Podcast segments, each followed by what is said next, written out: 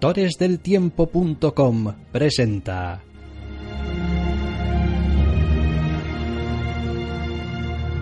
Entre cómics.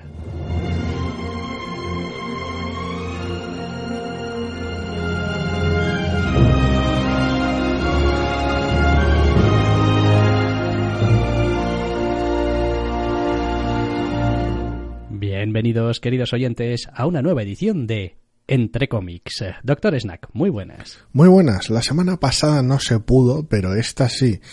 Y esta tenemos programa que vamos a intentar recuperar lo más llamativo del anterior, lo más llamativo de esta, y al final va a haber unos poquitos irresistibles que eso sí van a pertenecer casi totalmente a esta semana.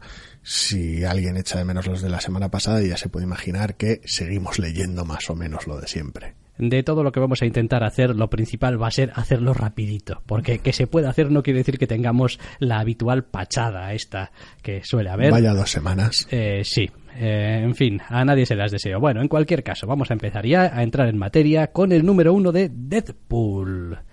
Eh, ya sabéis que no somos muy amigos en esta casa, pero bueno. Abrimos el programa con Deadpool. ¿Qué cojones hacen estos leyendo Deadpool? Bueno, pues ahora vais a empezar a entenderlo un poquito. Deadpool número uno, escrito por Kelly Thompson, dibujado por Chris Bacalo, con una gran colección de entintadores donde se incluyen Wayne Faucher, Tim Townsend, Al Bay, Jaime Mendoza, Liv Shea y Víctor Olázaba, y con color todo ello de David Curiel en el que es pues un nuevo volumen de las aventuras del mercenario Bocazas. Pues sí, Marvel y sus cosas y su, chorreo de novedades que no esperéis encontrar según cuáles aquí, sobre todo aquellas que tienen un 2099 en el título, porque no suele ser plato de gusto nuestro, de ahí su ausencia.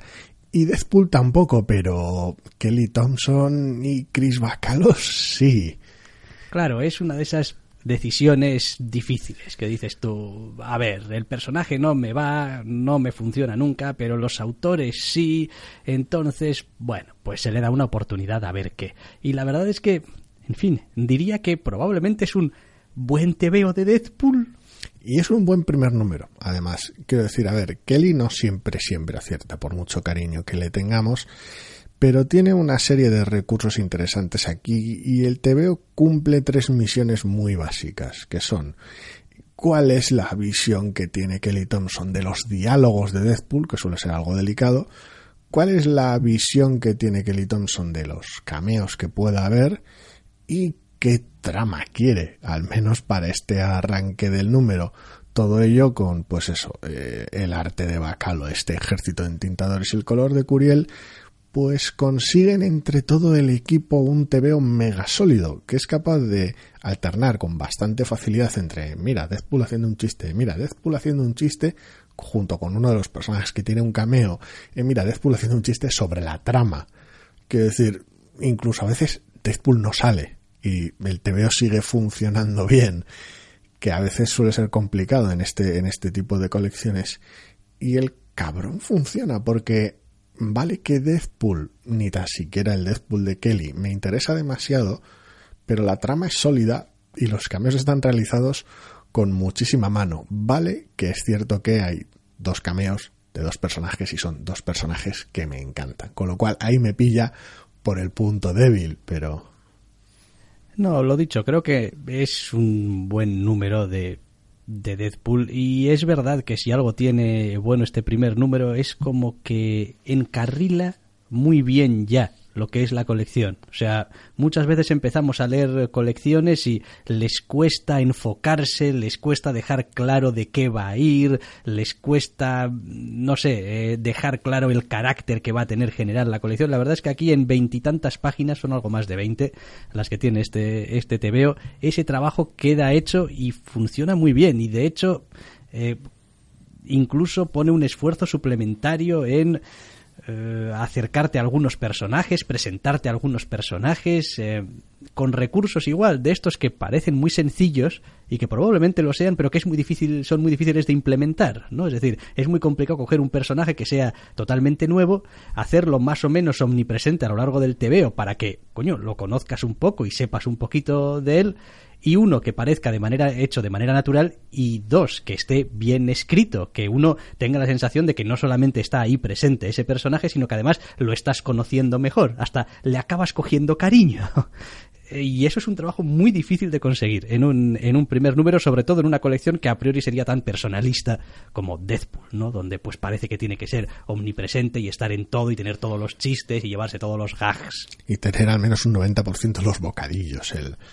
Sí, sí, a ver, es jodido, es jodido, pero es una, es una carta de presentación brillante. Entiendo que, pues, a los que tengan aún más reticencia hacia el personaje que a nosotros, que nosotros, o precisamente los fans, a los que no les llame el tono que ha establecido este equipo, pues no, ahí no hay donde cortar. Pero me parece que de cara a enseñar lo que tienes en mano, es decir, poner las cartas sobre la mesa, es un número uno que, a ver, sí que es hiper explícito en según qué situaciones, con lo cual, pues evidentemente misterios y sutilezas pocas. Tampoco creo que sea una colección que las exija pero sí que los temas que presenta son, son aquellos que pueden dar juego, sobre todo si la colección fuera un poco más seria, que no lo va a ser, pero bueno. Eh, con lo cual, creo que se va a permitir tocar algunas cosillas que normalmente una colección de Deadpool no haría, aunque sí que lo ha hecho en el pasado ocasionalmente, tocar algún tema que otro interesante, establecer alguna, alguna que otra pauta simpática y sobre todo aprovecharse de la solidez del equipo porque los personajes que aparecen, las situaciones que se dan y todo está muy bien orquestado para que todo el mundo se luzca. hablo ya tanto de los seis entintadores que no sé qué tipo de situación habrá llevado habrá llevado a eso. Sí que es cierto que es un TVO bastante homogéneo. No es que se note en demasía semejante conga, pero lo que es el equipo en general se le ve como en sus puntos fuertes, porque se trata de una presentación de un entorno muy específico a nivel atmosférico, con lo cual tienes ahí, tienes ahí una presencia artística importante, Bacalo funciona de una manera hiper específica, con lo cual también hay muchas escenas que juegan a favor de eso. A ver, yo Bacalo es un tío que visualmente me gusta mucho, pero reconozco que hay veces que no sé qué es lo que estoy mirando a veces en sus viñetas y eso me irrita porque me da la sensación de que no es una cuestión de incapacidad del autor, porque el 90% del, del TVO es perfectamente discernible y uno puede seguirlo fácilmente, pero hay algunas viñetas, hay algunos ángulos, hay algunas situaciones, ¿no? Donde hay gorros de por medio y cosas que dices tú, es que no sé si estoy mirando la nuca, la cara o el culo de Deadpool. O sea, y me incomoda, me incomoda porque, porque a veces me da la sensación de que es más una cuestión de dejarse llevar de la costumbre que tiene eh, Bacalo de hacer las cosas así que porque no pueda hacerlo de otra manera. Bacalo es un tío que normalmente me suele hacer mucha, mucha gracia porque al margen de, de, la característica omisión de fondos ocasional que suele tener, que suele ser uno de sus elementos más reconocibles por la frecuencia con lo que lo hace y por cómo lo hace, una de las cosas que más me llama la atención siempre Bacalo es le pasa también las viñetas grandes, pero sobre todo en las pequeñas, cuando empieza a recurrir a abundancia de viñetas pequeñas, cómo gusta de forzar el encuadre en cada una de ellas. La mayoría nunca las centra, la mayoría nunca aumenta distancia, siempre suelen ser planos, planos cercanos, planos, primeros planos o planos de detalle incluso en ocasiones de distintos aspectos de los personajes, no importa que sea una media cara o una cuarta, unas botas, un codo, no importa, siempre gusta de jugar con algún detalle específico, en ocasiones es una cuestión narrativa, en ocasiones simplemente a veces parece puro divertimento, y de ir aportando pequeños momentos aquí y allá, pero claro, cuando tienes una secuencia de acción, con algunas viñetas grandes, algún monstruo horrible y un tanto complicado, entre comillas, de, representar.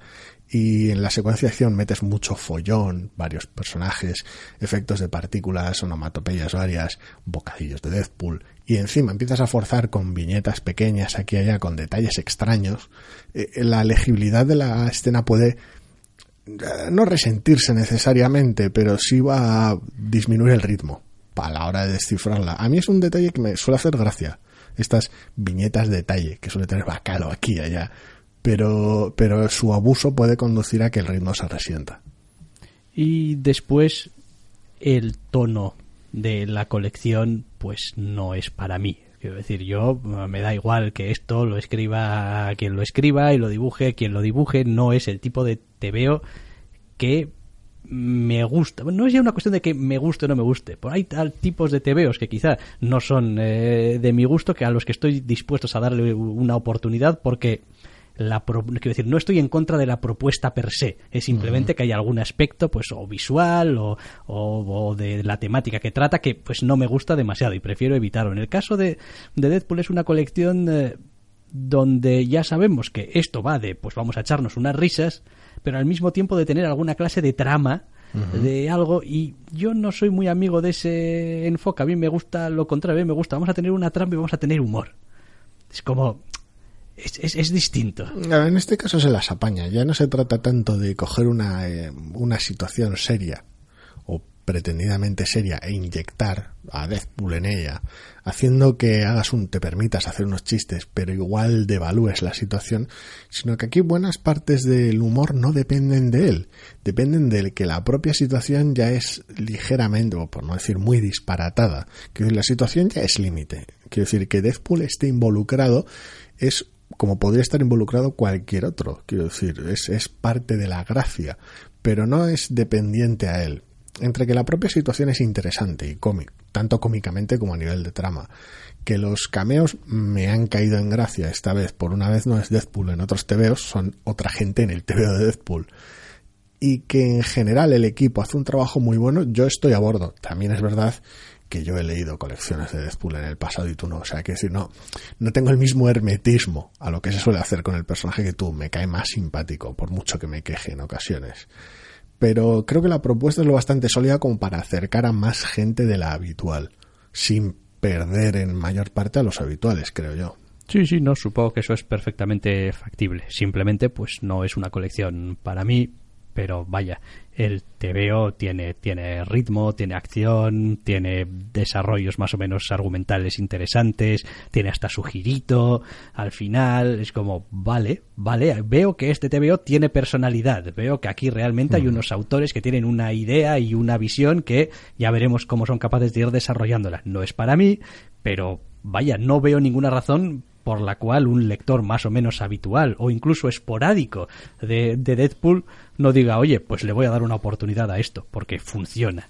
Ah, lo bonito es que es más que la suma de sus partes. O sea, los que quieran un TV de Kelly Thompson, los que quieran un TV de Bacal o los que quieran un TV de Deadpool, van a encontrar todo eso aquí, pero también van a encontrar más, creo yo. Y a mí por ahora me tiene realmente interesado sobre todo sorprendido. No sé si a largo plazo durará el, hechizo, pero la verdad es que es un número uno muchísimo mejor de lo que esperaba. Pues sí, Deadpool número uno, Kelly Thompson, Chris Bacalo, ojo que vienen curvas, Wayne Foucher, Tim Townsend, Albey, Jaime Mendoza, Livesay y Víctor Olazaba con David Curiel en este TVO para Marvel y nos vamos a mover a la siguiente novedad, eh, ya que viene bajo el título John Constantine Hellblazer número uno, a que este nombre no lo habíais escuchado nunca, ¿eh? ¿Eh? Jamás. John Constantine Hellblazer número uno, escrito por Simon Spurrier, con dibujo de Aaron Campbell, con color de Jordi Beller, para DC, evidentemente. Sí, es otro de esos casos de decir, hombre, pues sí, Constantine en el pasado he leído alguna vez, generalmente no es un personaje al que me acerque, pero una vez más tenemos un equipo creativo cuando menos llamativo. O, al menos peculiar cuyas obras en el pasado nos han gustado e incluso en, algunos casos como es el caso de Spurrier en el presente. Eh, tenemos un arranque una vez más sorprendentemente sólido. A mí al menos me lo ha parecido. Quiero decir eh, por un lado tenemos un retrato de Constantine relativamente eterno. En plan este es un Constantine reconocible por, por por el general, por el público general y por los fans. Incluso el TVO se mueve de manera relativamente actual o contemporánea al margen de Constantine. Quiero decir, que Constantine siga siendo como es, es algo digno de comentario dentro del propio TVO. Es que, joder, es que eres tan tú que tu manera de ser provoca fricciones. Ya nada más empezar el TVO, lo cual caracteriza al personaje como en parte inflexible, con sus maneras y su manera de ser un poco de gilipollas, y en parte caracteriza al mundo. Y eso ya es una fricción interesante al margen de lo sobrenatural. Luego, pues bueno, eh, se las arregla para combinar una trama barra caso interesante para el bueno de Constantine y, sus circunstancias. A mí me encanta este número uno, tal vez por situaciones más externas a lo que viene siendo Constantine. En muchos casos lo podría protagonizar casi cualquiera en lo que a mí respecta, pero es porque me gusta mucho el trabajo del artista. A ver, que has dicho muchas cosas en muy poco tiempo. Y me apabullas. Em, John Constantine Hellblazer 1. Vale. La peor de las cosas que podría decir de este TVO es, y no es necesariamente malo, es que es posible que a ratos lo mires y si lo mezclásemos con otro montón de TVOs de Hellblazer de hace ya bastantes años, porque todos vamos para arriba, igual no sería fácilmente reconocible como un TVO de 2019, de finales de 2019 porque la atmósfera, el aspecto visual, eh, la caracterización, esta socarrona que toda la vida se le ha eh, con la que se le ha identificado al protagonista y que en cierto modo también, a ver, yo de Constantine he leído cero, o bueno, casi, casi cero. Pero regularmente uno escucha a los fans decir es que John Constantine lo están volviendo, me da igual, más un superhéroe, lo están ablandando, lo están no sé qué, lo están no sé cuántos ese Constantín supuestamente, no sé, más no está aquí. Quiero decir, aquí hay otro personaje que me imagino que es el John Constantine, pues, de cuando se publicaba en Vértigo al principio, ya sabes, eh, pues, sí, todo el rollo. Cada autor es cada autor, sí, por el propio Alan cada eh, autor es cada autor, pero bueno. Eh, entonces, en ese sentido, pues me parece que es una especie de retorno, al menos a la intencionalidad. De decir, queremos un John Constantine más así otra cosa es después cómo te va a quedar el TV o cómo te va a quedar la historia. Y si hasta cierto punto no es una regresión también. Es como han pasado muchos años, el personaje ha tenido ocasión de evolucionar e incluso, aunque no haya sido en la dirección que a ti te gustaría, ha ido evolucionando y ahora de repente es como mm, marcha atrás. Pues no lo sé no soy un, como digo, no soy un lector habitual de Constantine y por lo tanto no sabría realmente valorar hasta qué punto eso puede ser algo bueno o malo. Quiero decir, eh, si estuviésemos hablando de, mira, esta es una interpretación, no sé, de Thanos muy a lo viejo, bueno, pues Thanos tengo el culo pelado de leer, lo leería y diría, pues es un retorno a lo viejo, pero mal, o es un retorno a lo viejo, pero bien. En este caso me falta ese, ese contexto, pero el tebeo en sí, el número uno, está muy bien está, está, está bien contado, es, es interesante, es eh, consigue hacer de, de la ciudad, de los protagonistas, de la atmósfera, un personaje más. Y quizás sí que tiene un poquito esa cosa de hasta qué punto necesitábamos estrictamente a John Constantine metido en este asunto, es decir, no podría haber sido algún otro personaje o alguien al que le pasara algo, pero creo que en realidad el número uno tiene que hacer muchas cosas y lo más importante es decirte qué John Constantine vas a encontrar en esta colección.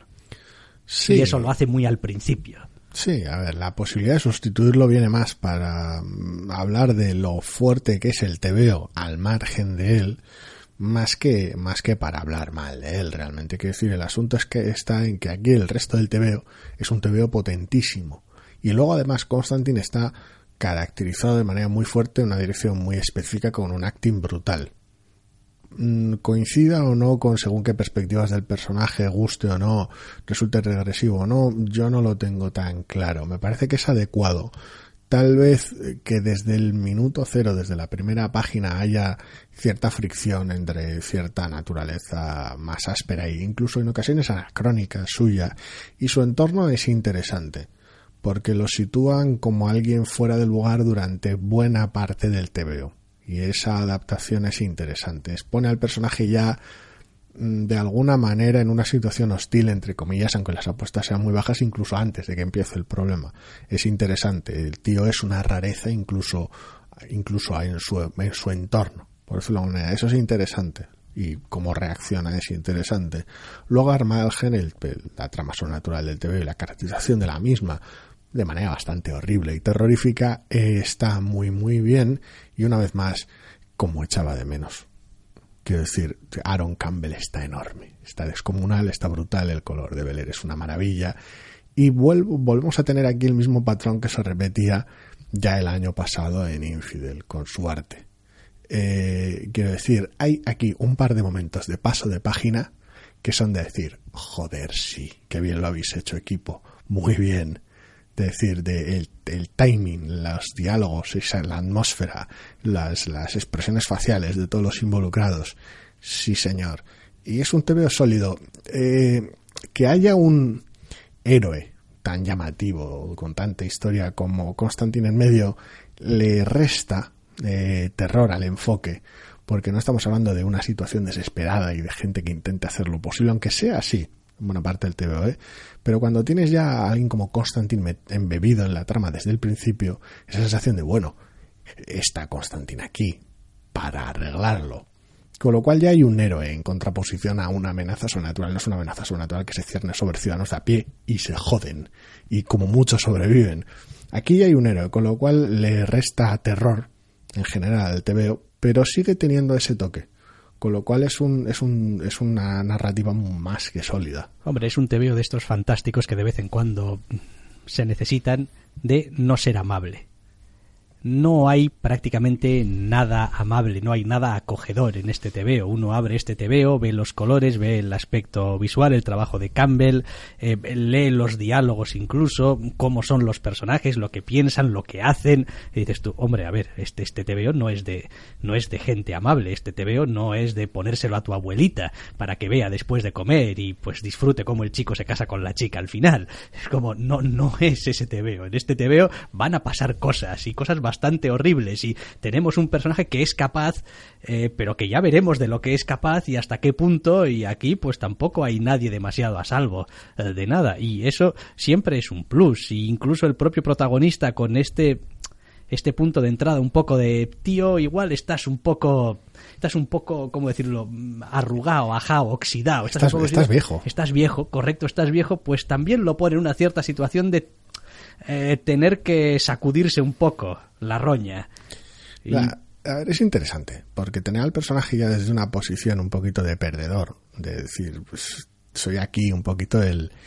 Eh, en parte le toca jugar este papel de detective, de cine negro, de lo sobrenatural. Luego aparte tengo mis soluciones y mis atajos, pero, pero tiene ese aspecto detectivesco normalmente de ser de ser un, perdedor y de solucionarlo pese a todo, de pues me da una paliza, me levanto el callejón al día siguiente, me pongo un filete en un ojo, no es que suceda literalmente esto, pero vamos, y, vuelvo a la carga, a seguir la pista, porque que me hayan dado una paliza cuando estaba investigando esto me hace ver que, o sea, es, ese tipo de personaje que incluso en los peores momentos consigue rascar algo. Eh, esa atmósfera es la que, la que consigue mantener al personaje de alguna manera Mm, a ver, disimulado tampoco, pero correcto dentro del TV. No lo hace tan omnipotente como en otras ocasiones. Hombre, es que yo, aquí el John Constantine que veo, es decir, lo que hace este tío, puedo hacerlo yo que forma parte de la gracia. Es decir, a ver, como digo, no conozco demasiado a Constantine. La única referencia que tengo es de una película que seguramente no era demasiado fiel. Eh, una serie de televisión. Una serie de televisión donde, pues, en fin, hubo un momento en el que además ya la vi en otra serie que ya iba más hacia el humor el asunto. Eh, pero no es que sea, bueno, eh, es un poco el acercamiento Gandalf al principio del Señor de los Anillos. Es como, oh, pues tenemos aquí un tío que tiene fama, quizá. Sabe cosas. Sabe cosas, es Constantine, es Lo de este tío. exacto. Pero es como, pero bueno, eso de si hago o no hago magia o tal, pues eh, allá cuidado. Es decir, fumo cigarrillos, voy a callejones turbios, tengo conversaciones incómodas, todo eso, bien, pero hasta ahí. Y, y para mí eso le da, le da la gracia. Es como no es, no entra ahí, no sé, haciendo alguna clase de alarde de alguna cosa en una primera escena inicial en la que se ve como mola John Constantine. Voy abusando, ¿con quién te crees que te has metido? Eso es como, es como, pues, no. El tiempo para eso habrá si es necesario y si quieren hacerlo. Lo interesante del TV es que consigue primero presentar al personaje, junto con algún secundario que posiblemente de, de cuerda más adelante. Luego consigue presentar la trama de este primer número y este, este primer arco presumiblemente, y hacerla interesante por mérito propio independientemente de que esté Constantine involucrado. Que, esté involucrado solo lo mejora, insisto, no va en detrimento de él, pero es interesante por mérito propio. Y luego, para colmo, remata con, en, lugar de rematar directamente o estrictamente con un cliffhanger, remata con un epílogo que apunta a otras cosas, también igual de siniestras jodidas, y todo ello atado con un enfoque narrativo brutal de terror y con mucho humor negro. Sí, la verdad es que el número está, está bastante, bastante bien, bastante mucho. Está muy bien. Realmente la barrera de entrada sería esa, es decir, es que yo Constantine no suelo leer. Lo que es, que es curioso que sea una barrera de entrada para según qué, qué lectores, pero, pero lo es, como pasa con cualquier otro personaje que tenga mucha historia. Pero funciona, vaya y al final es de lo que se trata. Eh, vale, pues eh, John Constantine Hellblazer número uno, Simon Spurrier, Aaron Campbell, Jordi Belair. Bien, venga, vamos a seguir moviéndonos ahora una colección de Image a ver qué tal nos ha caído este Philadelphia número uno, escrito por Rodney Barnes, con dibujo de Jason Son Alexander eh, y con color de Luis NCT no te iban a, no todo iban a ser sorpresas buenas esta semana. decir, oh, un TV de Deadpool no sé si me gustará, coño, pues sí. O un TV de, de Constantine, no sé si me gustará, coño, pues sí. En este caso, la novedad de Image ha pinchado en hueso en múltiples ángulos. Eh, en general es una historia policíaca sobrenatural, una vez más. en este caso, sin tampoco entrar mucho en spoilers, Filadelfia, eh, todo una generación de, de decirlo de alguna manera, de, policías, de investigadores, tanto un padre como un hijo, y la, la relación de fricción que hay entre ellos, y el asunto sobrenatural de fondo con algún tema de vampiros. Tampoco voy a entrar en detalles, pero bueno, por ahí van los tiros. Es como la relación paterno-filial, el tema detectivesco y el asunto sobrenatural de fondo. Y atmosféricamente es un TV más que correcto, pero es que en todo lo demás no me ha funcionado para nada. Bueno, yo quiero quitarme antes de nada encima una cosa. Eh, no sé quién es el rotulista en mm. este TVO. Marshall Dillon. Pues Marshall Dillon, lo siento, tío, pero me has matado en este TVO. La sección del diario manuscrito. La sección del diario manuscrito no se la deseo a mi peor enemigo. Y que la primera página del TVO tenga una pequeña ventanita de ordenador con un texto mecanografiado de ordenador en el que pues casi casi hay que dejarse también los ojos para leer qué es lo que estás escribiendo, pedazo mamón, a mí ya de entrada ya me ha causado como una especie de desfallecimiento. Es como, ¿por qué me lo estás poniendo difícil en vez de ponérmelo fácil? Que bueno, a ver, ahí es una cuestión de tamaño, ¿eh? Es decir, no es culpa del, del rotulista estrictamente ahí, porque, pues bueno, la viñeta tiene el tamaño que tiene y pues hay que ponerlo ahí, ¿no? Pues si el dibujante te ha dado este espacio de pantalla, digamos, pues es lo que tienes. Pero. En realidad, espacio en esa primera viñeta tienes de sobra, ¿eh? Ya, bueno. Realmente. Pero el, el, el asunto del del, diario. Al margen que el equipo a la hora de tomar decisiones puede no mostrar el correo electrónico entero, solo las partes que le interesen, etcétera. Pero bueno, ahí ya, ahí ya es divagar. Porque es una sección muy pequeñita. Al principio el asunto es que durante buena parte de esa segunda mitad hay una sección de diario y según lo he visto, he pensado, hostia, me sé de uno al que esto le va a sentar como una patada y efectivamente. Es que es que es que es algo que para mí, o sea, mata completamente el, el, el, el TVO. Es como... A ver, yo para esas alturas ya estaba quemado del TVO. No me estaba haciendo ninguna gracia por múltiples razones que ya comentaremos luego.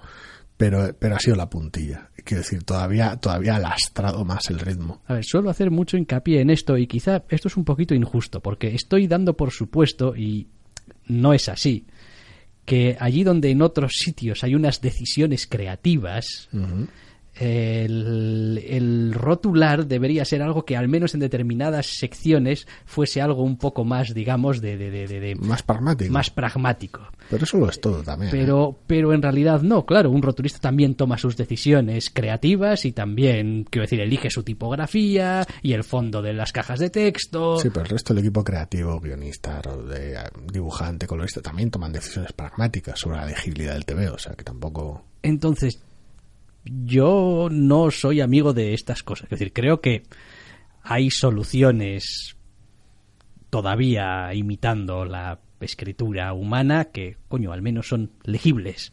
O sea, o más legibles. Porque hay que tener en cuenta también si lo que vas a tener es una nota manuscrita que vas a leer una vez y bueno, pues ya está. O vas a tener una narración continuada durante páginas con ese tipo de tipografía. Entonces me, me, me me preocupa, entre comillas, que después de haber eh, ensamblado, por decirlo de alguna manera, de la manera más bruta posible, este número y ¡pum! tenerlo, los autores lo hayan visto y no hayan sido capaces de eh, no sé, darse cuenta de que esto podría ser un problema. No lo sé, no lo sé porque no es de lejos el único problema, pero sí que es una puntilla final bastante, bastante áspera. Es, es una decisión extraña. Y entiendo que si hay alguna, si hubiese, porque no creo que la haya, sinceramente, alguna decisión creativa mm, imprescindible detrás de ello, de decir, no, esto tiene que ser un tanto ilegible porque el propio personaje tiene que encontrarlo parcialmente ilegible o tiene que haber parte de misterio o queremos compartir con el lector el que haya aquí cierto ciertas cosas que haya que descifrar o porque la escritura está trasladando el estado mental o dado que es un diario podemos ver cómo se deteriora a lo largo del tiempo no hay nada de eso en el TVO es simplemente una elección de, un, de una tipografía que consiste en imitar un, estilo manual, pero sacrifica buena parte de su legibilidad en el proceso. Y, no tendría por qué hacerlo, pero lo hace. Al margen de eso, el TVO en sí, em, estructuralmente toma sus decisiones, eh, no voy a decir arriesgadas, porque, pues como decimos siempre, se pueden hacer las cosas mejor o peor, pero en este caso no sé si le acaba de funcionar del todo, de ir saltando em, en el tiempo entre personajes y entre, y entre situaciones y entre tiempos y hay una cosa que me ha también ah, molestado mucho. Yo es que a veces hay TVOs que no sé por qué, pero parece que me he entretorcido todo, ¿no? Es como eh, la mm, caracterización visual, el, aspecto visual de los personajes, en algunas páginas me resulta inconsistente, no lo siguiente. Es muy, muy inconsistente desde el principio del TV. Es como hay personajes que, pues, primero tienen un color de piel y tienen una cantidad de pelo determinada, pero después hay determinados ángulos en los que, pues, como cierras tanto el plano, como pones tanta sombra sobre el lateral, etcétera, etcétera, no hay casi ni manera de saber que es el mismo personaje el que está hablando. Es como, ¿pero qué me estás contando? Hay una conversación que hay ahí entre el padre, digamos, y no sé si su jefe o algo así, esa página es un desastre de, identificación de, personajes. Es como, pero, pero, ¿por qué? Es, todo el TVO se resiente bastante en lo que eso respecta a la catalización, pero creía que te ibas a quejar todavía más de la tipografía, porque en esos saltos de, en ese salto inicial que hay de escena, es decir, entre la primera página y la segunda, hay un, hay un, hay un paso de 10 hace el, el clásico giro procedural típico de las series de televisión de estas procedimentales policiales de decir ah pues 10 días antes x horas antes pues aquí se marca un 10 días antes y se lo marca en una rotulación negra minúscula en la esquina de una viñeta de la primera viñeta pero en la esquina inferior izquierda de la primera viñeta es decir te ves sometido al menos a un caption si no a dos dependiendo de cómo manejes la lectura y sigas la línea de visión de los ojos del personaje de la viñeta, a comerte uno o dos captions antes de comerte el rótulo minúsculo de, que está sucediendo 10 días antes. No es que sea especialmente lesivo para la lectura, ¿eh? aquí ya se trata de detallitos, pero es ya desde esa página, con esos, esas cosas de rotulación, la anterior, con el asunto de la pantalla, y la siguiente, que es la primera en la que te llevas la bofetada en, la, en el estilo heterogéneo a la hora de caracterizar los personajes, que es ya una odisea en sus tres primeras páginas. El resto del TV lamentablemente no mejora. Quiero decir, la atmósfera no es, aunque sea correctísima, no es lo bastante buena como para hacerte saltar según qué cosas. La trama no es tampoco especialmente interesante. Los secundarios están más definidos por el rol que ocupan. Es como el teniente policía se comporta como un teniente policía, la forense se comporta como una forense. ¿Hay una, algún tipo de relación personal entre los personajes? Sí, podemos verla, claramente, pero no se hace uso de ellos, son más una representación del, del trabajo que realizan que personajes por mérito propio. Son los secundarios, pero los principales tampoco van mucho más allá.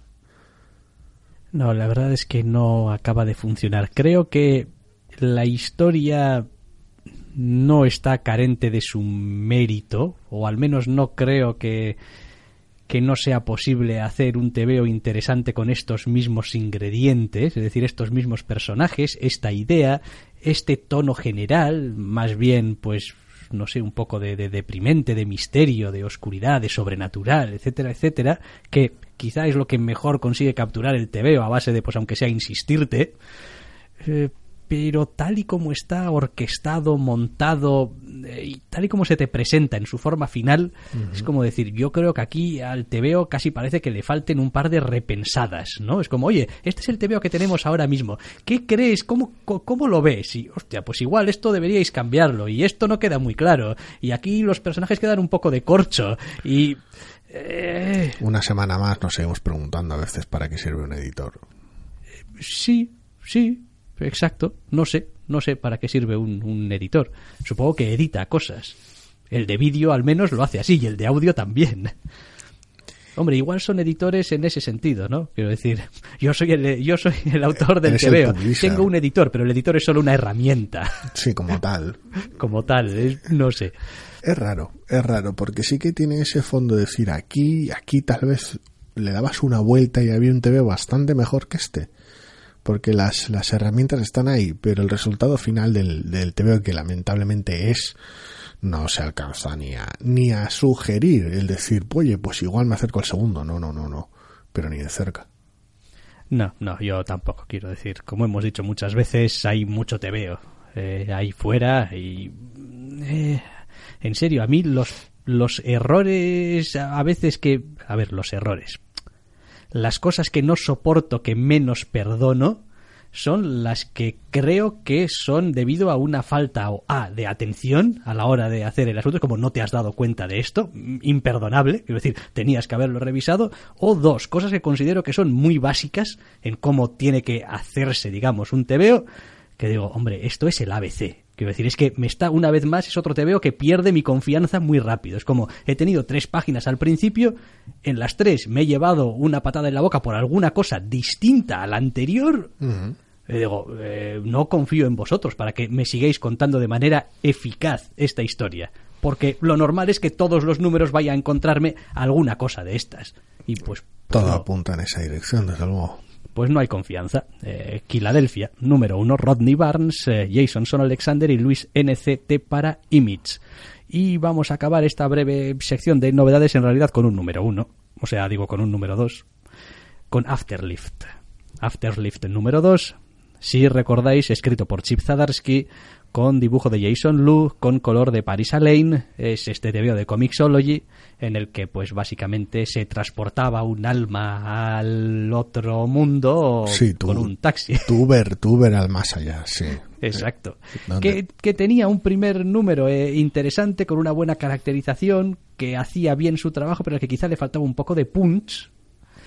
Aquí está el punch. Exactamente, es como pues en este segundo número está el punch. En este segundo número tienes a los eh, enemigos, no, esto Antagonistas. a los antagonistas, em, tienes un contexto un poco más amplio, empiezas a tener las decisiones, las ambigüedades, em, la protagonista con más agencia o recuperando la agencia que había podido ir perdiendo y por lo tanto el TVO es bueno, no sé si mejor, pero a mí me ha gustado más. A ver, el primer número ya comentamos en general estaba muy bien estructurado. Los momentos, los silencios, todos los, arrebatos, los, pequeños momentos de caracterización, la narración no verbal. Era una pequeña maravilla a nivel técnico. Le faltaba ese, extra, tal vez de decir, un punto de enganche. Era interesante, era un, número que se leía muy bien, y, pero es como, ¿y, ¿y ahora qué más? Porque además creo que es una miniserie corta. Esta vez no lo he puesto en la lista, creo que son cuatro números. No lo así. sé, la verdad. No lo sé, me he colado. Debería haberlo puesto. Creo que son seis números. En cualquier, o, o cuatro incluso. Tengo ni idea. En cualquier caso, es decir, era un número que estaba muy bien estructurado, pero que le faltaba ese, pese al giro final. ¿Cuántos? Cinco. Cinco, mira, Cinco. Ni, ni seis ni cuatro. Es como le faltaba ese extra, ese empujón de decir, pues me quedo aquí. Eh, este número lo tiene. Como comentaba, se trata de extender más la agencia de la protagonista y de decir, vale, en el primer número tenías alguna decisión importante, pero mm, buena parte de la historia se te ve empujada en la segunda mitad del TVO y aquí es cuando toca tomar cartas en el asunto en algún giro que otro interesante que tiene el TVO, alguna caracterización muy muy chula que tiene el TVO. La verdad es que es es mejor que el primero simplemente porque, claro, buena parte del trabajo previo lo has hecho, sigue estando a nivel de estructura, técnica, ritmo, etcétera, igual de bien que la anterior, pero es que encima me ofrece más de lo que ya hay. Sí, en ese asunto de la agencia es un poquito por resumir, pues dejan de meterte en problemas para empezar a meterte tú en los problemas. Que al final el resultado es el mismo, el personaje está en problemas, pero es distinto al final. Y creo que guarda todavía algunas sorpresas el, el TVO porque evidentemente va dejando pistas aquí y allá, se van nombrando cosas, uno conforme va leyendo se va dando cuenta de que aquí hay algo más. Aquí hay algo que no está, que no te lo están diciendo, que no está, alguien no está siendo sincero. ¿Quieres Foreshadowing? Tenemos Foreshadowing. Y hombre, a nadie le va a sorprender que en una historia que no sé, donde salgan demonios y todo, pues sobrenatural, y mundo sobrenatural, pues alguien no esté siendo honesto, o al menos no todo lo honesto que podría haber sido, pero tiene, tiene su gracia. Yo la verdad es que he leído muy a gusto este, este Afterlift 2 y de hecho saber que son cinco números casi me anima más. Es como, vale, correcto, me vas a dar una píldora, un pum, una historia concentrada, ¿no? Sobre este concepto y ya está. Luego es como siempre, que funciona y gusta, pues igual. El primero era realmente bueno. Era una de las, una de las sorpresas tampoco por los involucrados, pero era un número realmente bueno. El segundo ya directamente es una maravilla. Quiero decir, es, es un TVO súper sencillo, sin ningún exceso y sin ningún error. Son todo aciertos uno detrás de otro. Es una pequeña maravilla. No es todo lo llamativo que podría resultar. No cuenta una historia gigantesca ni lo hace de manera hiper espectacular. Buena parte del TV es una persecución y pese a todo no resulta increíblemente vibrante. Porque tal vez la atención está en cosas más personales que en ofrecer una persecución vibrante, pero más allá de esas pequeñas cosas de que tenga escenas de acción y la acción no sea del todo explosiva, pese a la espectacularidad de según qué momentos, más allá de eso, el TV es una pequeña maravilla. Estaba pensando en cómo muchas veces solemos hablar del asunto este de, bueno, un TV o escrito más o menos mediocremente, un dibujante, un gran dibujante puede sacarle petróleo. ¿no? Es decir, siempre y cuando, digamos, eh, no tenga errores de bulto, más o menos sea entendible, como uno puede coger una historia más o menos normal escrita y sacarle, ¿no? Es decir, eh, imprimirle tú tu personalidad también como autor, como dibujante y sacarle. Y eso es algo que es de lo que se suele hablar relativamente a menudo. De lo que no se habla tan a menudo es de cuando puede pasar al revés. Porque a veces también olvidamos que hay autores o dibujantes o artistas que no han llamado la atención nunca hasta que no han empezado a trabajar con determinados autores que, oye, yo no sé por qué, pero hay algunos que siempre se dice esa capacidad de sacan lo mejor de sus compañeros, ¿no? Eh, y eso es algo que también pertenece al ámbito del guionista, quiero decir. Eh, a ver, es complicado a veces, porque al ser un trabajo en equipo, cada uno de los integrantes va a estar en distintos momentos creativos de su carrera, no ya mejores o peores, sino directamente que le pida el cuerpo una cosa u otra, o estén en un momento de su estilo, escribiendo, coloreando, dibujándome, o sea, dibujándome da igual, o en otro y a veces simplemente hay gente que no son compatibles, ¿no? no en general, sino tal vez solo en ese momento. Entonces es una labor muy complicada y todavía suele ser más complicada de diseccionar, incluso a veces innecesariamente de diseccionar con la obra terminada. Pero creo que a veces lo hay, quiero decir, cuando algunos autores consiguen de manera eh, continuada en el tiempo eh, resultados más o menos notables de todas las colaboraciones que tienen, digo, pues hombre, pues una de dos, o todos los autores con los que te emparejan son pues unos tíos notables per se y entonces pues es lo natural, o quizás también es verdad que bueno, en algo influye, igual que el artista le influye al guionista a la hora de eh, funcionar, pues el guionista le influye al artista a la hora de eh, poder hacer, pues yo que sé, que el TVO quizá tenga un tempo determinado, que, que aproveche algunas fortalezas que pueda tener. Lo clásico del guionista preguntándole al dibujante, ¿qué te apetece dibujar? ¿No? Que es una manera en realidad muy tonta de decir, bueno, tú ¿dónde crees que sobresales? ¿Qué es lo que te parece que puede quedar bien? Hombre, está claro que un, que un equipo artístico en un estado de gracia va a inspirar los guiones del guionista, un guionista que esté muy acertado va a inspirar grandes ideas en su dibujante, el colorista, quien sea, o sea, al final es una cuestión de retroalimentarse. Cuando un equipo completo, sobre todo cuando una colección es larga, está en estado de gracia, se suele notar. Porque el TVO va incrementalmente mejorando. Si ya empieza fuerte un TVO y empiezan bien, luego normalmente con el tiempo, salvo que haya fatiga, no haya tiempo para parar y demás, y el equipo se queme, normalmente solo mejora. Porque, porque todavía mejora más la comunicación y todavía se alimentan más unos de otros. Entonces, a ver, me imagino que habrá gente que tendrá facilidad para sacar lo mejor de otros y gente que igual no tanto, con la que sea más difícil trabajar como en todo. En esta obra en concreto es cierto que Chip está en un estado de gracia, está teniendo un año brutal, con lo cual pues no sé, no, sin más, es una de estas cosas que me ha venido cuando he dicho, bueno, pues Jason Lu, pues yo a Jason Lu no lo conocía de nada. Y no, no, no es un tío, a ver, evidentemente no conozco a todos los autores, o sea, no soy, no soy Dios, o sea, faltaría más. Eh, pero sí que es verdad que este es el tipo de obra que te puede poner en el mapa.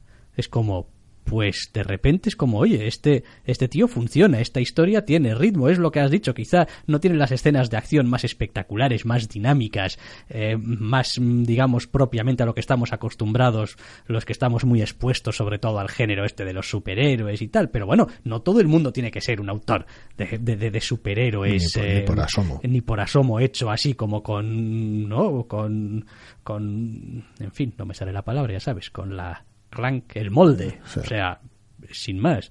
Y oye, pues aquí tenemos a Chip Zadarsky, Jason Lu, Paris Alain en este Afterlift, que van a ser cinco numeritos y que de momento funciona bien, funciona bien, o sea, cumple exactamente con lo que, con lo que se propone y cuenta la historia. Oye, y eso es algo que está muy bien. De manera brillante, además. Sí, sí, sí, sí. la verdad. Vale, em, aquí vamos a hacer como un pequeño ah, corte, no tampoco, pero sí que va a cambiar un poquito el tipo de TVOs de los que vamos a hablar porque vamos a dedicar algunos minutos, tampoco muchos, ¿eh? a números doses de estas colecciones de mutantes que pues han ido saliendo en las últimas semanas porque bueno entre la semana pasada y esta pues se nos han acumulado unos cuantos Sí, un pequeño paréntesis antes de los irresistibles para comentar, aunque sea un poco por encima, cinco números dos. Es decir, todas las colecciones de Down of X, menos lo que es la propia X-Men. Es decir, todas las demás en orden alfabético, porque casualidad, la semana pasada salieron dos y esta semana tres, con lo cual tenemos el abanico completo en estos últimos 15 días. Así que, por ejemplo, ¿qué podemos decir de Excalibur número 2? Hombre, bastante más sólido que el primero, evidentemente, porque se quita mucho. El primero se quitó mucho trabajo del medio, con lo cual podemos ver bastante más claramente lo que pretende hacer con según qué personajes, desde la propia Betsy Braddock hasta Apocalipsis, sobre todo. Le sigue faltando tiempo para el resto, aún así, porque es un TV muy ocupado, con muchos frentes abiertos, pero consigue levantar el interés. Sigo estando ahí, de decir, esto mejora o me va a acabar echando por fatiga, pero todavía no es lo bastante, no está lo bastante despistado como para asustarme ya. El TVO está bien. Lo que pasa es que no sé cuánto tiempo voy a poder aguantar seguir leyendo cosas de las que no sé nada, que tienen que ver con la cosa esta de lo Britannia. Es como, pues no, porque aquí un no sé qué y aquí un no sé cuándo. Y todo, como es que es que no sé nada. O sea, decir, y reconozco que, pues, en fin, eh, parte mía, de parte de mi labor como, como lector, si quiero seguir leyendo esto, es, tío, ponte al día o, empieza, o, empieza a leer esto con un poquito de atención, o si no, simplemente déjalo pasar mientras puedas y ya irás subiéndote sobre la marcha porque todos los TVO son el primer TVO de alguien. A ver, el asunto es ese, el asunto es que el TVO espero que en general no se enfrasque tanto en la mitología en tanto en cuanto la mitología nos sirva para, para darle un giro a lo británico sobre lo que quiere contar o para afianzar el enfoque que tiene sobre los personajes. Si realmente se trata de mitología por el mero gusto de la mitología, ahí es donde es más fácil que nos pierda. No creo que suceda, pero es un riesgo. A ver, tiene también unos personajes, joder, que en general me resultan simpáticos. Y es como, hombre, pues tienes aquí a una Júbilo, tienes a Gambito, tienes a Rogue, tienes a Chococalipsis, que pues Chococalipsis a mí siempre me hace gracia leerlo. Sí, aunque Pícara sale lo que sale haciendo lo que hace, pero bueno. Bueno, pues, pero bueno, forma parte de eh, y, y, curiosamente, pues como entre comillas la que menos me llama, pues es la titular. Curiosamente, sí. Eh, a ver, es extraño además porque le toca un rol impuesto extraño. El diseño es una maravilla, eso sí, visualmente, pero es, es una situación extraña. Pero es posible que ahora, para ti, para mí, sobre todo tendiendo al tipo de personaje de mm, antivillano en ocasiones que nos suele gustar aquí y allí, uno de los puntos de interés más fuertes de la colección sea el propio Apocalipsis. Casi con total seguridad. Yo estoy deseando leer más cosas de Apocalipsis. Me parece uno de esos personajes que siempre me han llamado la atención del universo mutante, que siempre lo hemos visto desde esa posición normalmente de villano jajeje. Este malo muy tocho. Este malo muy tocho que al que hay que pegar y tal. Y, creo que realmente hay petróleo que sacar. Es complicado, es complicado. Me gusta el enfoque que está teniendo últimamente en distintos, en manos de los distintos autores que están ahora en lo mutante, pero desde luego ahora mismo es posiblemente el punto más atractivo de la de la colección para, para ti, para mí. Ya veremos lo que dura. Pues sí, ya veremos lo que dura. Excalibur número 2 y qué más decíamos que salía. Ah, claro, había salido un número 2 de Fallen Angels. Sí, este ya avisamos detrás, después del primero que, que, que nos había entrado tan tan mal que no iba a haber un segundo número. Lo incluimos en esta lista por completismo. Ha salido el segundo número de Fallen Angels, más o menos por lo que he podido ver va en la misma dirección. Eh, no, gracias. Pero yo ni me he molestado, o sea que haya cuidados. Hasta la vista, comediante. A nivel de historia, intenta una vez más hacer de lo personal algo importante y mega dramático en lugar de pues, aprovechar lo personal. La caritación de los personajes sigue siendo una fiesta y Kudransky sigue sin ser plato de mi gusto. Eh, no. Vale, más cosas. El número 2 de Marauders ha salido. ¿Qué pasa con Kate Pride?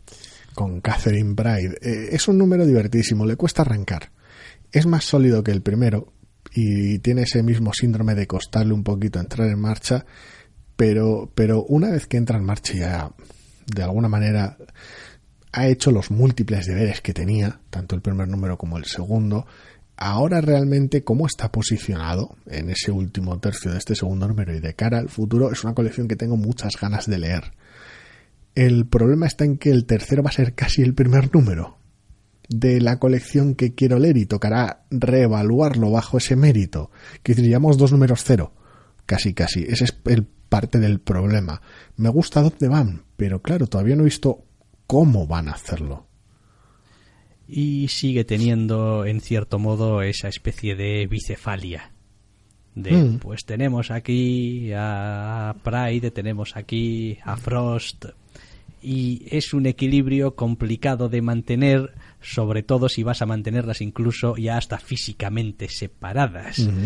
Y por un lado vas a tener la ventaja de poder llevar tramas paralelas y ¡ey, qué bien! Pero por otro lado, la mitad de mi veo es para una cosa la mitad por, quiero decir, no necesariamente el 50%, pero vaya, vas a tener la atención casi siempre dividida. Por eso hablo del cómo de realmente quiero ver cómo ejecutan todo el asunto, porque por ahora llevo dos números de decir, mira, tenemos estos personajes, la situación eh, que los ha llevado a donde los queremos estar es bastante complicada, así que nos va a llevar un par de números, y ahora ya, y, ahora ya tengo el TVO que quiero, al final del número dos. Entonces dices tú, vale, eres lo bastante bueno como para ganarte toda esa buena fe, pero... La pregunta que, quiero el que tengo yo realmente es, ¿hacían falta dos números para poner esta situación en marcha? Es decir, ¿qué has ganado tomándote dos números para llegar a esta situación? No, no hacían falta dos números porque sí, cada uno de ellos tiene una escena de acción que podía haber sido resumida, omitida, etcétera. Me refiero a que mm, con personajes que en general están tan establecidos, eh, decir, no, no te estás sacando personajes nuevos eh, de, la manga, hay ciertas dinámicas entre los personajes que más allá de satisfacer el mira cómo están interactuando entre ellos, a la hora de montar lo que es la premisa de la colección no tiene prácticamente valor. Es decir, podías haber empezado con las cosas, entre comillas, montadas y ya nos darás los momentos de personajes porque van a estar juntos toda la colección. También hay circunstancias que no me terminan de convencer. La presencia de Tormenta en la colección entiendo que cumple un rol específico, pero no me termina de gustar y es otro. A ver, son tan pocas las páginas de cada número que son sacrificios que tienes que hacer cuando tiene que tener sus momentos, porque tenerla para que no salga es un poquito ridículo. Con lo cual, eh, es un TVO con muchas deudas, porque también eh, la propia Kitty Price no había salido en el evento y sus circunstancias no habían salido en el evento, con lo cual te tocaba a ti hacer los deberes en la colección desde el minuto uno. es jodido. Se podía haber hecho mejor, sin duda alguna. Porque las escenas de acción no es que sean demasiado interesantes ni van a ningún lado. Tenía su aquel, ¿eh? Y había cierta tensión ahí, como ya comenté el primer número, de qué es lo que puede hacer este grupo de mutantes y qué no, y qué debería hacer y qué no, que es interesante a nivel ético pero no está del todo bien llevado y se prolonga demasiado. Pero por ahora soy optimista porque me gusta donde ha acabado el, el segundo número. Pero claro.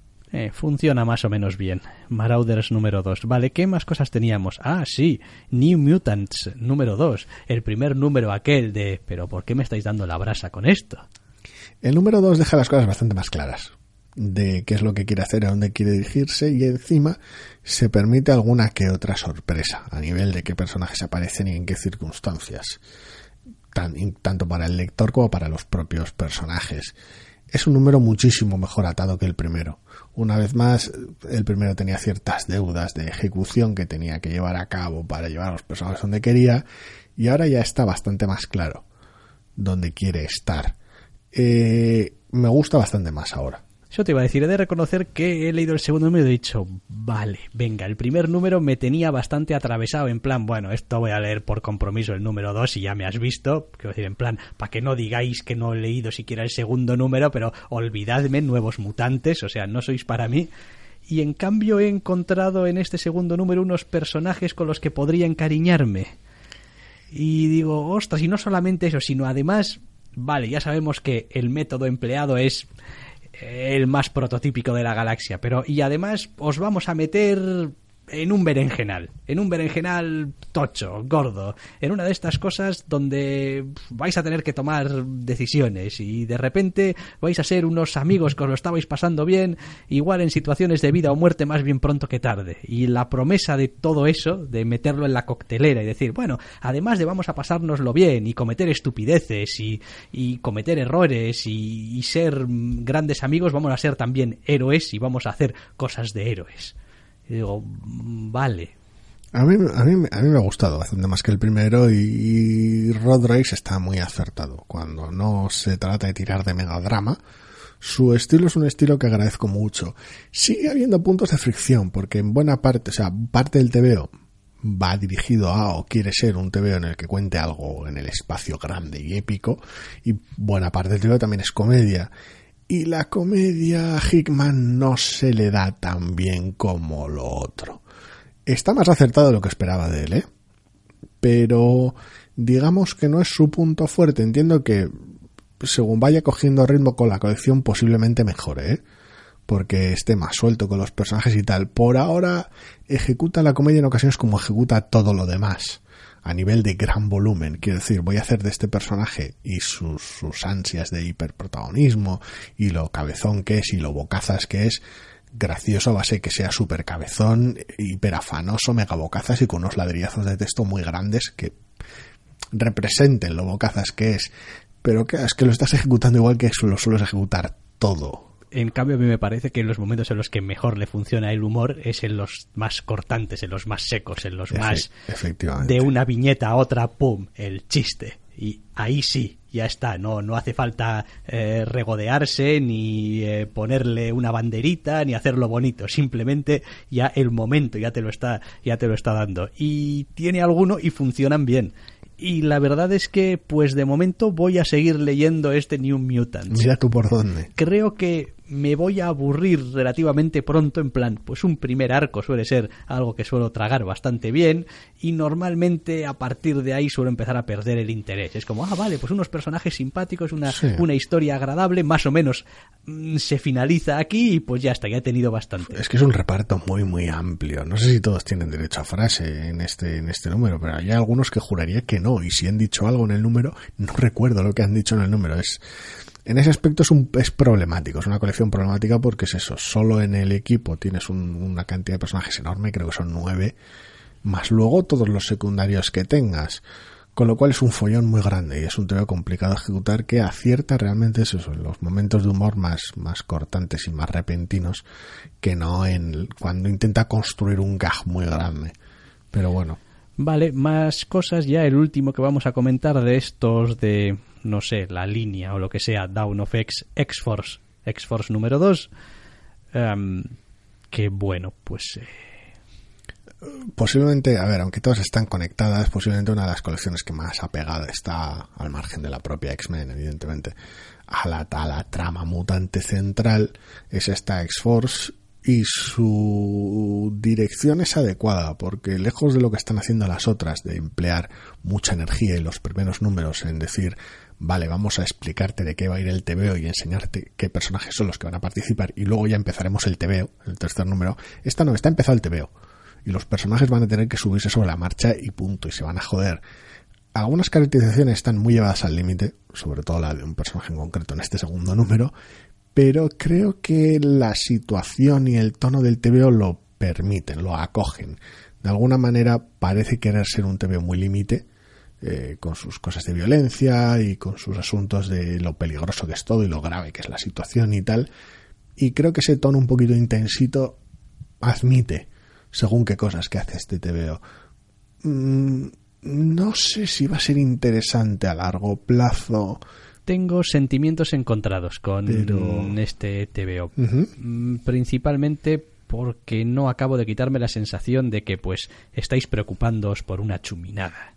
Quiero decir, de que, eh, es decir, todo, todo el circo que se monta alrededor del suceso central que arrancaba la colección, eh, una de dos. Quiero decir, o os estáis molestando para nada, porque, quiero decir, no, no, no va a haber consecuencias del asunto, o si va a haber consecuencias del asunto, alguien pensó muy mal todo el entramado general, no ya de esta colección, sino de todo el montaje que nos han vendido. Es complicado, es complicado, es, es, posiblemente el punto más endeble de la colección, es el propio suceso central que la vertebra, porque em, es una situación que está más o menos bien planeada, pero buena parte de lo que lastra este segundo número es justificar que haya podido suceder lo que sucedía en el primero y que lo sucedido en el primero importa.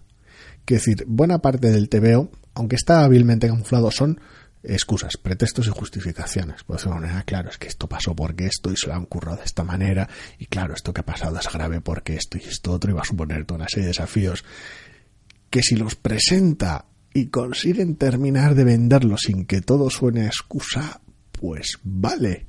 Y si no, pobre punto de partida es para justificar lo que va a ser una colección, se supone, centrada en una unidad de misiones más o menos sucias y otra unidad más o menos de espionaje e inteligencia. Ese era el, el pitch de la colección, técnicamente hablando. Estoy viendo poca inteligencia, bastante misión cerda.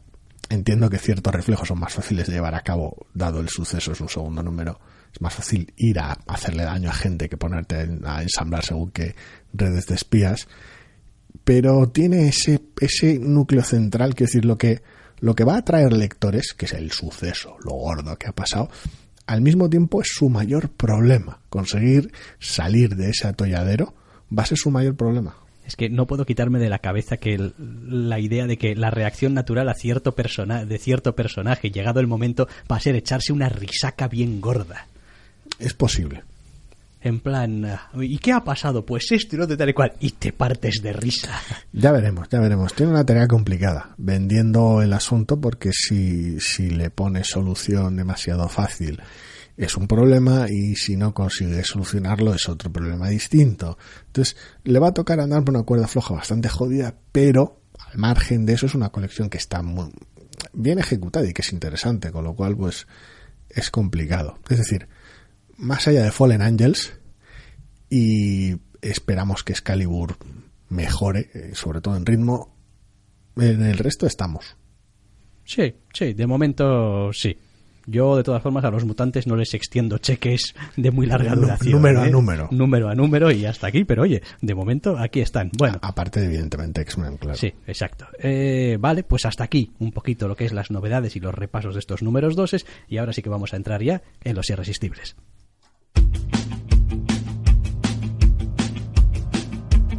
No solo de novedades vivimos los doctores. También leemos otras colecciones.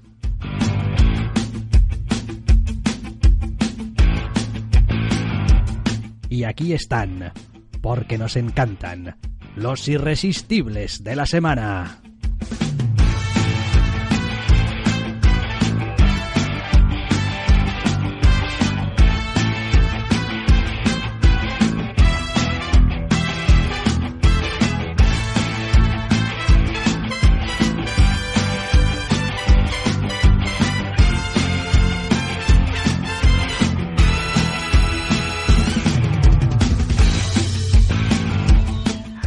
Pues los irresistibles de la semana que van a venir también un poquito, como decíamos, no voy a decir tampoco cortos, cortos, pero sí un poquito, pues claro, sin tener en cuenta dos semanas, etcétera, etcétera. Que es que si no aquí nos eternizamos. En general poco te veo y en general un poco por encima, por no extendernos, porque en muchos de ellos eh, vamos un poquito con el ritmo habitual o con la tónica general. El primero es el Action Comics 1017, también conocido como el número del desconcierto. Joder, ya te digo, yo cuando he abierto ese TVO, lo primero que he pensado es, ay Dios, me he saltado alguno en medio. Me he saltado alguno en medio porque mi referencia, mi, mi, mi marco de referencia era, pues esto será después de lo de Leviathan. Sí. Y lo es, pero... Es como, aquí tocará algún epílogo de Leviathan o algo y, y Y- te comes el tema y dices tú, hostia, Romita, qué bien está. Seguro, sí, y, y seguro que esto no es el previo de, no sé, alguna clase de mega evento. o- O es- La primera impresión, hostia, hostia, qué cojones. Ah, pero, hostia, qué bien Romita, ¿no? Que normalmente me suele costar, pero, hostia, qué bien Romita. He de reconocer que he leído este TVO, he visto a Romita y he dicho, joder, Romita, es que, es que lo que haces lo haces muy bien. Es como, no, no digo yo que no lleves 20 años haciendo lo mismo, entre comillas, pero, pero joder, qué bien te funciona. Me- Es decir, si, si, si dejas al margen todas las consideraciones que uno pueda tener, más o menos eh, estéticas en cuanto a belleza del dibujo, que eso es cuestión de gustos, Sí. y estos son TVOs, aquí se trata de contar las cosas. Eh, joder, me ha parecido que el TVO estaba, vamos, pum, pum, pum, pum. Me pasa lo que me suele pasar habitualmente muchas veces con Romita cuando está bien. Que, a ver, no suele ser plato, un plato de gusto mío, pero es como en lo cotidiano no me termina de convencer, nunca lo ha hecho realmente. Cuanto más han pasado los años, menos me ha seguido convenciendo en lo, en lo cotidiano, colección tras colección, en lo superheroico lo adoro. Cada vez que tocan momentos de, incluso aunque no sea como tal un momento de acción, simplemente personajes superheroicos, trajes, armaduras, colores, zonas desoladas, eh, actitudes confrontadas, me encanta. Cuando vuelve a la normalidad es cuando, para mi gusto, se desinfla. Pero bueno, el número del desconcierto. Es decir, arranca con un flash forward un poco loco y luego el TV vuelve al día anterior. Que ya es donde nos sentimos en casa, por decirlo de alguna manera, en Action Comics. Sí que es cierto que la portada ya avisa con un año del villano y cosas. Este número data con movidas. Pues vale. No estamos leyendo dichas movidas, con lo cual haced lo que os dé la gana. Yo quiero mi número de Action Comics y en buena parte lo tengo. Así que en ese aspecto ninguna queja. Sí, no, yo no tengo tanto problema ¿eh? con el con el Romita más eh, de andar por casa. Me parece que, a ver, pues tiene su estilo como tienen todos los eh, autores, pero me parece en este número me ha gustado, o sea, es como, vale, sí, bien, quiero decir, está bien, no eres el Romita Junior con el que crecí, porque evidentemente han pasado 30 años, no, no eres ese, ese Romita del estilo tan característico y que a mí me gustaba tanto, pero, pero sigues siendo un autorazo. También es cierto que es uno de los números de Action Comics con menos cotidianidad de toda la colección hasta la fecha. Realmente, quiero decir, tiene dos secuencias que son o en el Daily Planet o, Superman metido en líos y la mitad de las del Daily Planet son, son con, el bueno de Clark a punto de meterse en líos, con lo cual el, el- número juega a los puntos fuertes de Romita en ese aspecto. Sí, está, está bien, está bien. Eh, más cosas. Teníamos un número 7 de Ángel. Uy, todavía sigues leyendo esto, ¿eh? Sí, sí, insisto. eh, La serie es mejor cuando no está él. Es un poco triste, posiblemente la serie mejore aún más cuando, cuando vuelva de todo el asunto de Hellmouth. Pero, pero lo, lo gracioso es que la serie ha mejorado desde que, en realidad, desde que no está él. Evidentemente es, es más una broma que otra cosa. Es desde que tiene secundarios. Era una serie muy áspera desde el principio, muy solitaria, muy triste en ese aspecto. Desde que ha incorporado secundarios y una trama muy loca con ellos, está muy bien, pero claro, al mismo tiempo es en lo que está entretenida la serie mientras no, no está Ángel, porque está en el crossover. Con lo cual... Bueno, no sería la primera vez que unos personajes secundarios de una colección al final acaban teniendo su colección propia.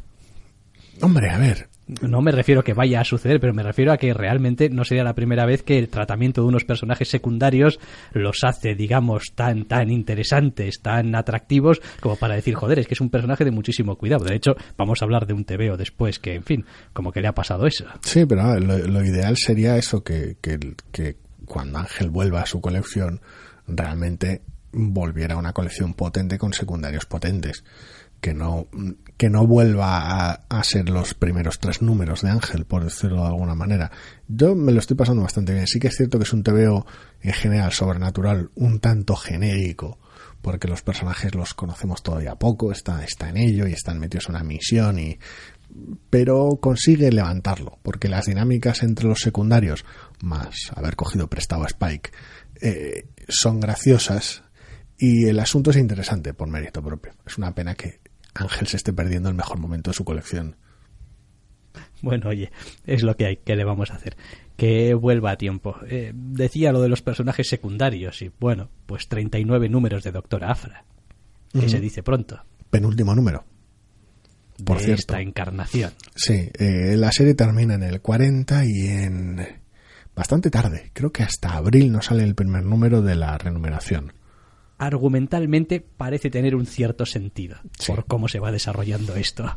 Sí, a ver, eh, hemos visto ya a la doctora durante muchísimos números de Darth Vader, durante 39 de su colección, encadenar desastres, eh, decisiones tomadas al límite, algunas decentes, la mayoría una puta mierda, y la verdad es que la situación está más que tensa en la colección, con lo cual, pues bueno, por algún lado reventará, ya veremos por dónde. Sigue siendo una colección que me encanta. Sí, y estoy disfrutando mucho además de volver a ver a Caspar Winhard. Al dibujo es como, hay esas, esas cosas de estilo que estás leyendo el TV de repente y dices, es verdad, esto, esto, esto es de Caspar Winhard, es como que, que propio suyo. Se ha tenido bastantes bailes la colección y tal, y pero bueno, Mm, a, a, ver, a mí es una colección que me encanta y es cuando hablábamos antes de, de Spurrier en Hellblazer, que le estábamos disfrutando en presente era precisamente por esto. Sí, sí, vale, pues vamos a ver un poquito cómo cierra, aunque no, en fin, no preveo ninguna cosa rara en el cierre, más allá de un, pues este es el último número, hasta la vista, ya nos vemos. A ver, el asunto es que cierra también Star Wars. O sea, se supone que van a hacer algún tipo de one shot, creo bastante gordo, con varios guionistas y varios, varios equipos artísticos, que va a cerrar tanto Star Wars como esto. Van a hacer alguna movida y luego, en teoría, la idea es continuar después del Imperio. O sea, todo esto es pre-Imperio contraataques en ese hueco entre A New Hope y el Imperio. Y la, la siguiente época de TVOs que quieren sacar es entre Imperio y el Retorno, se supone. Esa es la idea. Con lo cual va a haber renumeración tanto de Star Wars como de la Doctora. Con equipos creativos nuevos. Eh, si habrá más colecciones, no hay ya. Pues que se ganen el sueldo los editores, ¿no? Que los habrá para esto cuando, también. Sí, cuando salgan las colecciones, pues ya hablaremos de ellas. Correcto. Vale, más cosas. Ahora aquí hasta el final las Venom cosas. Las Venom cosas, sí. Venom número 20 y bueno, Absolute Carnage número 5 también, el final, creo. Sí, salió el quinto y último número de Absolute Carnage en la semana pasada, esta especie de evento propio que ya estaba hablando de que era una continuación de la colección de, de Veneno, básicamente. Eran números extra de Veneno mientras Veneno se convertía en un tallín de sí misma y ahora el número 20 de Veneno lo que supone es un punto y aparte. Es un epílogo del evento y el número 21, por decirlo de alguna manera, empezará desde cero, no, pero quiero decir ya dejando atrás esta movida, abrazando movidas nuevas. Es un poco un puto circo. En general, sigue siendo esa misma colección sólida y esa colección en la que estás por la caret, sobre todo creo yo por la caracterización de Eddie Brock, por ver a Eddie Brock evolucionar como personaje. Porque ese, ese viaje está siendo la hostia. Luego además es una colección espectacular que mola, ¿eh? pero sobre todo es por Eddie Brock y está incorporando cosas muy locas. Sí que es cierto que tienen planes siniestros de tramas muy chifladas entre Cates y Aaron y sus cosas y ciertas amenazas muy gordas en el horizonte. Pero bueno, sí, de cosas de las que pues evidentemente no puedo hablar sin spoilers, ya te las comentaré fuera de antena. Pero el asunto está en que el follón por ahora ha terminado y, y Veneno sigue, sigue siendo esa colección sólida con Eddie Brock. Mm, me ha gustado, me ha gustado eso de antena. Es en plan, una radio ahí, fuera del, totalmente fuera, profesional. Sí, fuera del podcast, vaya. Sí. Por, por, no spoilear nada. Fuera de micro ya me contarás de qué estamos hablando. En fin, pues eh, ¿qué? ¿Con esto llegamos al final? Sí. Sí, sí, llegamos al final. Oye, pues al final como que hemos conseguido así manejarnos con el tiempo y tal. Esto igual hasta estamos aprendiendo a hacer las cosas. ¿Qué va? ¿Qué va? Cualquier día nos pasaremos otra vez hora y media alargando. De momento vamos a poner ya punto y final y si todo va bien, y hago hincapié en el si todo va bien, si todo va bien, podréis volver a escucharnos la semana que viene. Hasta la semana que viene.